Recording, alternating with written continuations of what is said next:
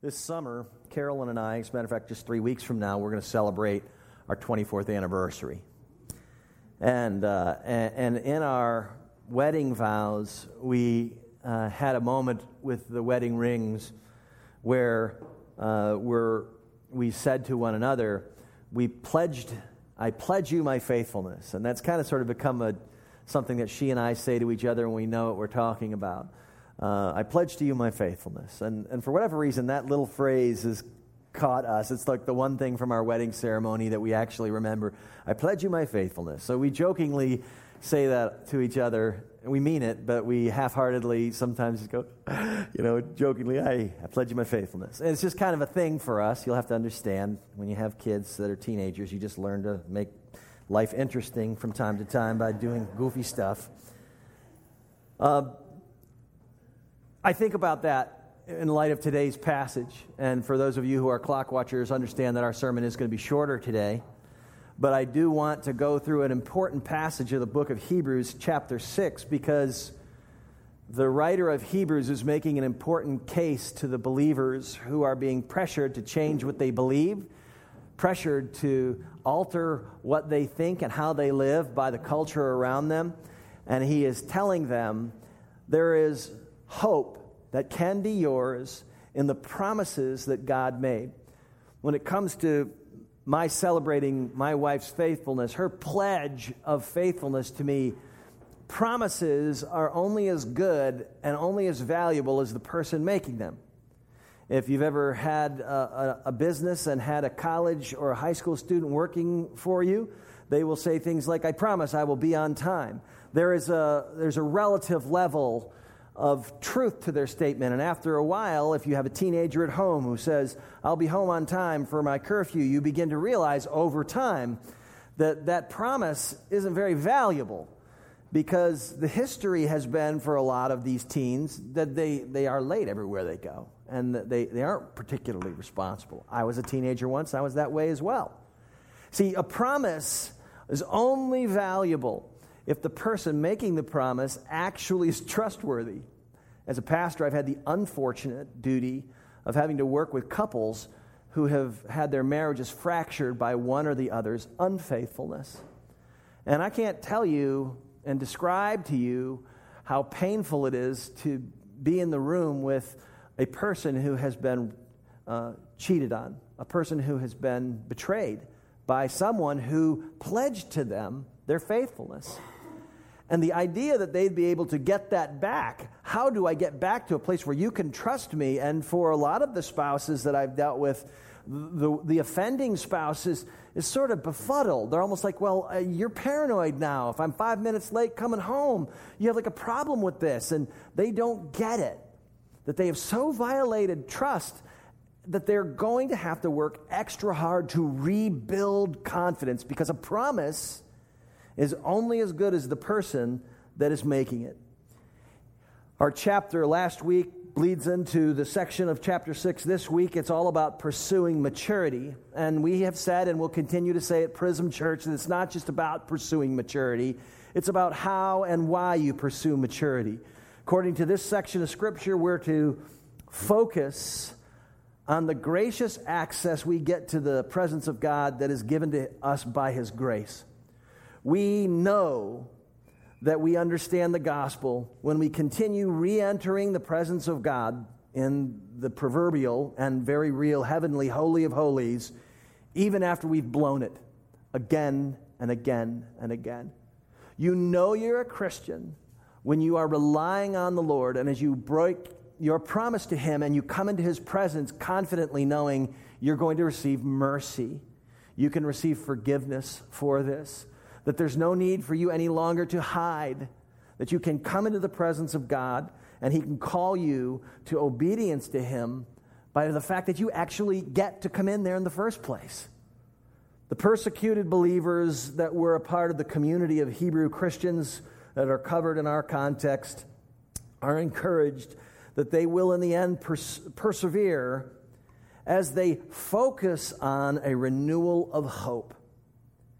He addresses them by saying that the cure to spiritual apathy and apostasy is a hope motivated by God's faithfulness and love.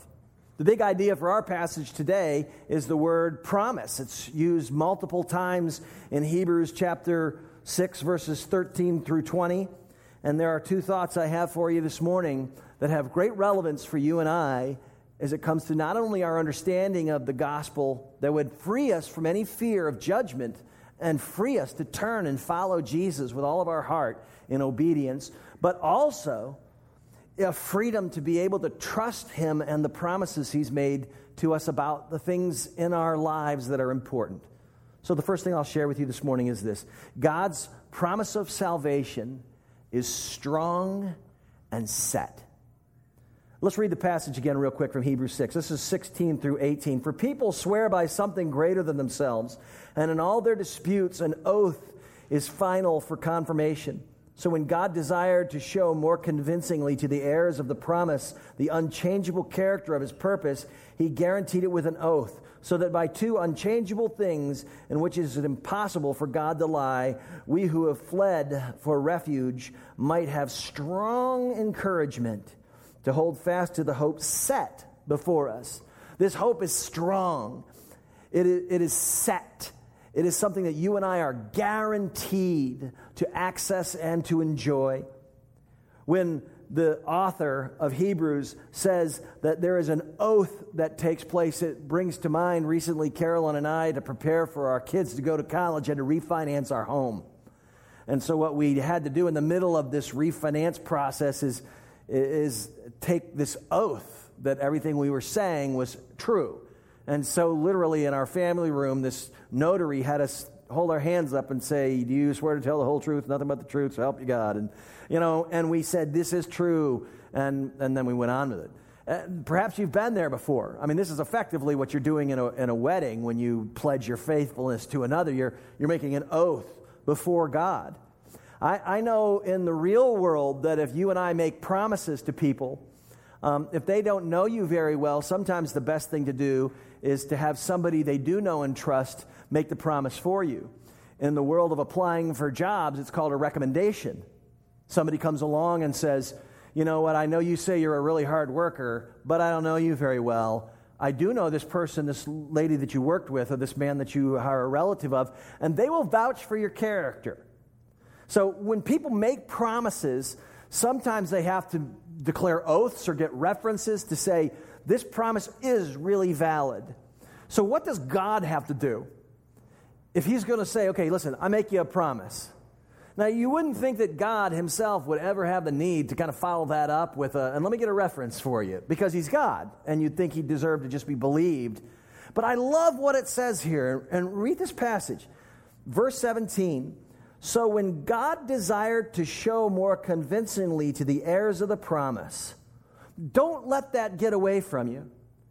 God desired that you and I would be more convinced that maybe, perhaps, he said, listen, I promise, but I recognize you're not well. You know, you're broken people, you're humans, you're going to not understand this. Perhaps you can't see me. I want you to understand that I really like you a lot, that I'm really on your side, that my promises really are true. So what I'm going to do is I'm going to swear an oath by me. So help me me, I will take care of your needs. I mean, this is what God has to do. He makes a promise, and then he makes an oath, and this is why it says in verse eighteen, two unchangeable things in which it is impossible for God to lie. One is the promise. We all would say God doesn't lie. So he's made a promise. I'm going to save you. Now, the references in the first few verses of our passage today are, once again, for a Hebrew audience, he's saying, Abraham was made a promise. He was going to be the father of this huge nation. He embraced it by faith. And so when you were going to try to get people to really grasp something, you were going to get a group of Jewish Christians to say, I'm going to cling by faith to this truth, this thing we've been talking about. You're going to, if you want a group of Jewish Christians to really get it, you're going to invoke the name of Abraham. You're going to say, okay, you need this by faith? Let's talk about Abraham. And that's going to make people recognize. Now, if you don't know who Abraham was, he was the father of the Jewish nation. He is the one from whom the Jewish nation is said to have sprung forth, ultimately. One of his descendants was Jacob, or Israel. The other one Far down the, further down the line is Jesus, the son of Nazareth. I'm the son of God, Jesus of Nazareth. So you've got Abraham, before he died, hardly saw any of these relatives that were promised to him. I mean, he had very few descendants to speak of. He had to, by faith, believe that God was going to do something. And so the writer of Hebrews invokes this image to a group of people who are saying, how are we going to be sure that if we cling to Jesus as the Son of God, that our sins will be forgiven, that we don't have to revert back to trying to be acceptable to God by virtue of our good works, that good works would come as a result of being secure in his presence. We, in order to be able to be people who publicly stand up and say, I believe the gospel, have to abandon any system of good works that would be a means of us feeling right before God. We are told that this is a strong encouragement to the Hebrew Christians, that God would be faithful, that when they look to him by faith in his grace, he would rescue them. This is why it says in verse eighteen, we have fled for refuge, that we might have strong encouragement to hold fast to the hope set before us. This fleeing for refuge, this was the Old Testament law's provision, that if you were being hunted, you were, somebody was after blood, they thought that they would deserve justice, and you felt like you were innocent, you could flee to a city of refuge and cling to the horns of the altar and receive mercy and protection. And this is the image they're invoking to this group of Hebrews. Don't you know? You can flee from the judgment that you think would come because you're not holy enough. You can flee to this Jesus and cling to him and receive mercy. And he's trying to encourage them. Don't give up on your hope that Jesus is the Messiah. Don't give up on your hope. You can abandon the law as a means of finding peace with God. And by faith alone, like our father Abraham, be declared righteous because of what Jesus has done for you. His mercy will be there for you when you flee to him, the ultimate city of refuge. You and I can know for sure that our salvation is set before us. In Lamentations chapter three, verses twenty-two and twenty-three, Solomon writes, "The steadfast love of the Lord never ceases. His mercies never come to an end. They are new every morning. Great is your faithfulness. The Lord is my portion, says my soul. Therefore, I will hope in him."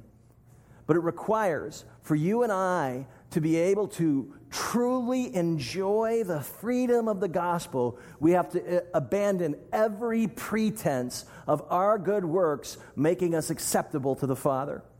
I don't know if any of you have ever, um, like, rappelled off of a, a, a mountain or some type of rock gym or something. There's this really interesting moment when you go rappelling where you have to get to the edge and your back is to whatever cliff or ledge you are leaning over, and you have to kind of let out and then let go of this rope, and, and you kind of, your weight sort of grabs you as you go down, and then you literally have your feet against the wall, and as you let go of the rope, the rappel, you kind of bounce down the wall with your feet pressing against it. Perhaps you've seen it if you've never done it before. But at the moment where you are at the point of leaning off the edge, if you don't let go of the rope, you will literally swing and your whole body will smash up against the wall. And you'll be laying there like this against a wall because you just weren't willing to let go of that which you thought, this will keep me safe. And now you just look like an idiot laying there against a wall because you wouldn't let go. And, and this is the image that I think of when I think of how deeply ingrained it is in so many of us to go, wait, wait, wait, wait, wait. God loves me independent of what I do. I'm accepted in Christ independent of whether or not I struggle, whether or not I keep confessing the same thing over and over again and saying, I'm sorry, I really do want to turn and follow you. It, I'm still acceptable in, to him. Uh, we're so ingrained in us, in our culture, in our world, in our nature is you are not accepted until you perform. And so the, the Israelites were a people that were led by Abraham into saying, we're going to trust by faith that the promise is good for us. Spurgeon says this, my man Charles Spurgeon. Jesus says, take freely. He wants no payment or preparation. He seeks no recommendation from our virtuous emotions.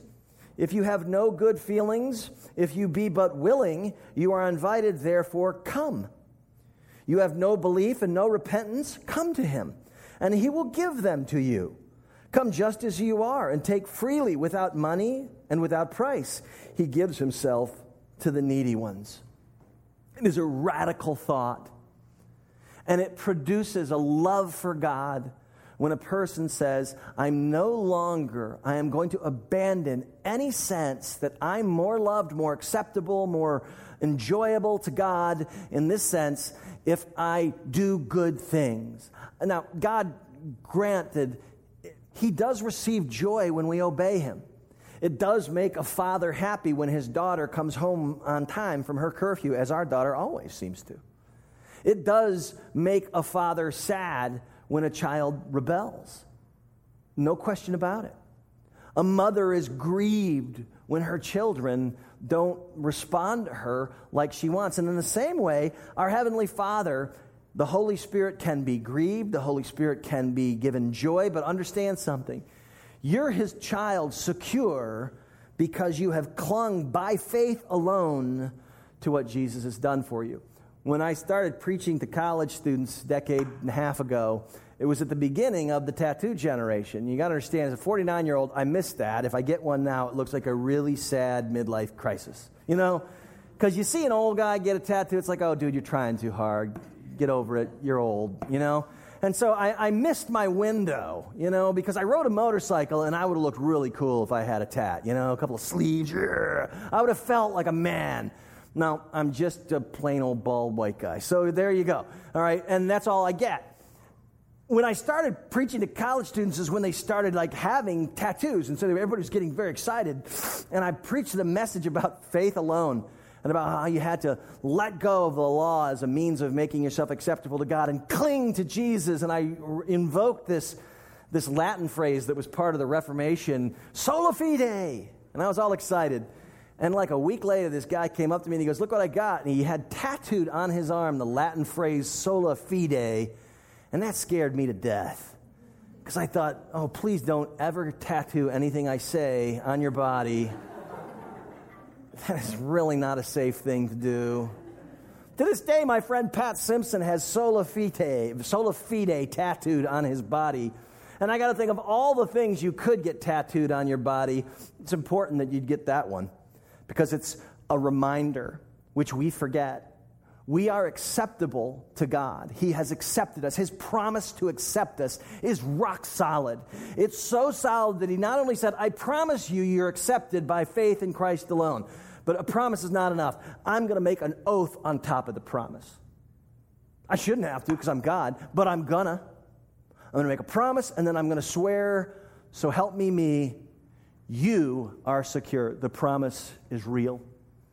Remembering these promises is the practical application for us today. While God's promise of salvation is strong and set, God's promises for the saved are sure and steadfast. Verses nineteen through twenty, some practical application for you and I as we sail our way through the rough seas of this world.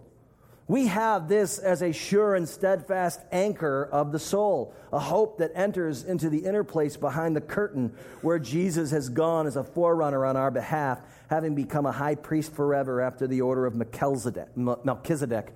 Brooke's going to preach on Melchizedek next week. It's going to be awesome. I want to say to you this week that in verse nineteen, that reference of an anchor for the soul, firm and secure, has been written into classic Protestant hymns. It's not typically, though, the Lord is not typically what serves as the anchor for most Christians, at least the Christians in my culture. We tend to look to the things we want as our life's hope instead of putting our trust in our Heavenly Father who's promised better care for us than we can imagine ourselves. Let me say that another way, in a very practical way. I've got things in my life that I would like to see happen.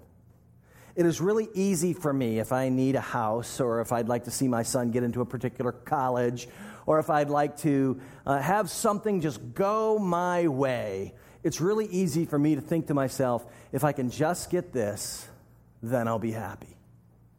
So I begin to lay down my head at night thinking, what if this all happens? This would be wonderful. I've known people who were in dating relationships, as was I a couple of times before I got married, and I began to think, this person is the one. They're possibly the one. What if they're the one? Who, who, who, who, who? Which, of course, is behavior that will drive them away and prove that they weren't the one, but that's needless to say. I'm just saying it's very easy for me, and maybe you'll join my raggedy band of broken people, to say, you know what, I'm going to put my hope in that which I'm wanting, that which I'm wishing for. What we're being called to in the Bible is to trust the gospel application to our lives, that if we really are the beloved children of God, if God loved you so much that he said, listen, I want you to understand your salvation. I'm going to make you a promise, and I'm so desirous you would understand this promise that I'm going to make an oath on top of it. Don't need to, shouldn't have to, but I'm going to, because I like you, and I really want you to understand this. The gospel for us should then liberate you and I to face life circumstances and say, this job may not work out for me, but you know what? The God who loved me so much that he made a promise and then an oath on top of the promise is going to take care of the details of my life. This is the hope of the soul.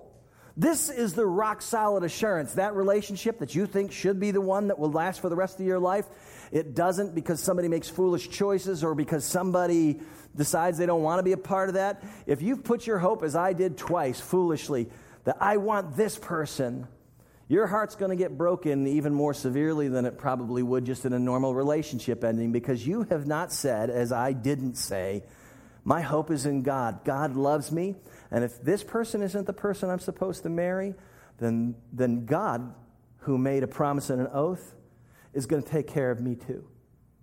The Apostle Paul said it like this in Romans chapter eight, verses thirty-one and thirty-two. What then shall we say to these things? If God is for us, who can be against us?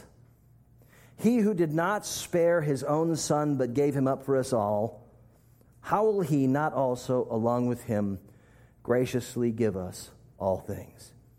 Friend, if you can't see the generous provision of the gospel, it'll be very difficult to be rest assured that his provision for you will be best, that God's promises for you are sure and steadfast, an anchor for the soul, a hope that enters into the inner place behind the curtain where Jesus has gone as a forerunner on our behalf. That's a, another reference to Hebrews chapter four, verse sixteen, where we're told he's a high priest who can sympathize with our weaknesses. I found out Friday when I went to my nephew's graduation from Navy SEAL school in San Diego. It's pretty, it's pretty humbling when your nephews are Marines and Navy SEALs and, and you're a pastor. Um, it, you know, you just don't feel tough, if I'm going to be really frank. You know, uh, when you walk in with the collar, no, I didn't wear a collar, but th- that's my uniform, the white collar, you just sort of feel like a wuss. But anyway, all that to say, he told me, he and his beautiful fiancée, who's a treasure, they said, they said, will, Uncle Chuck, will you will you do our wedding? And it's like, yay! Because it's like, it's the first family member I'm getting to officiate their wedding. I've done a hundred something weddings, um, but this is the first time I get to do and take them through the process of exchanging rings and saying to one another, I pledge you my faithfulness.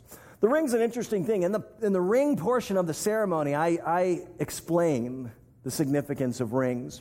Perhaps you've watched movies or heard of thoughts of these uh, rock stars who go on the road, and the first thing they do when they get on their rock star bus is take off their wedding rings. And in their mind, it sort of frees them to be the fools that they are and and, and cheat on their spouses. Uh, you know, people will talk about the ring being this anchor that holds you down.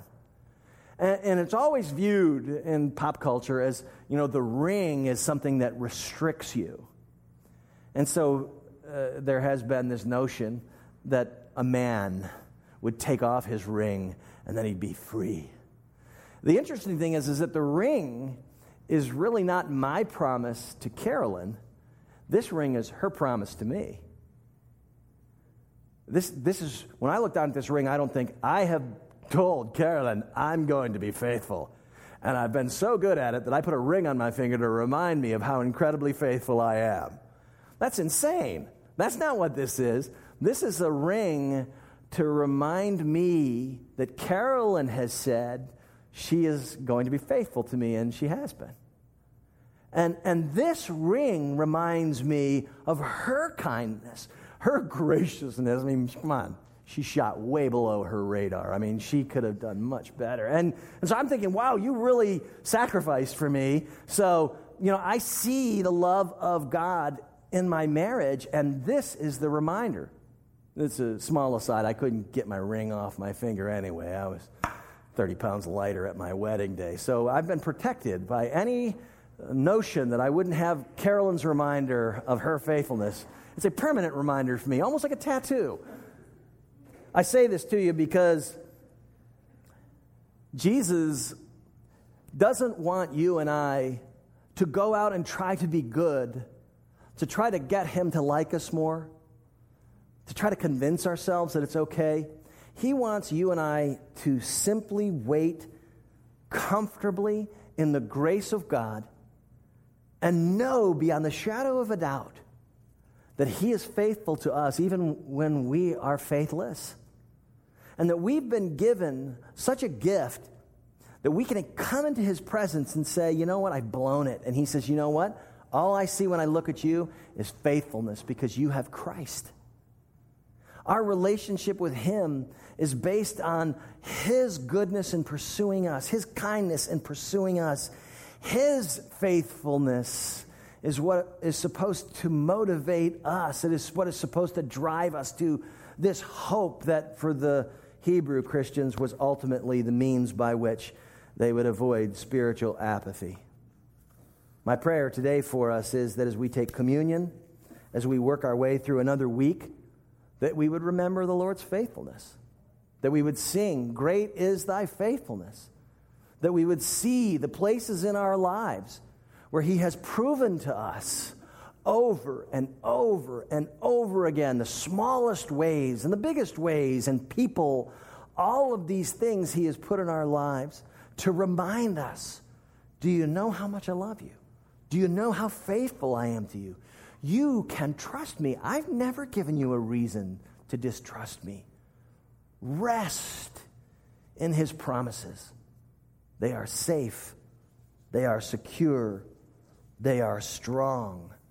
They are set. Let us pray. Lord, today we're thankful for your kindness to us. I pray that it would lead to, as the scriptures say, repentance. That your kindness, the overwhelming sense that we've been made acceptable to you by grace, would cause us to want to love you in the same way marrying somebody amazed that we found somebody that we love, that loves us, would cause us to want to be faithful to them. That their faithfulness, their kindness would stir us. Father, help us see and celebrate your unending and perfect faithfulness. We pray in Jesus' name. Amen.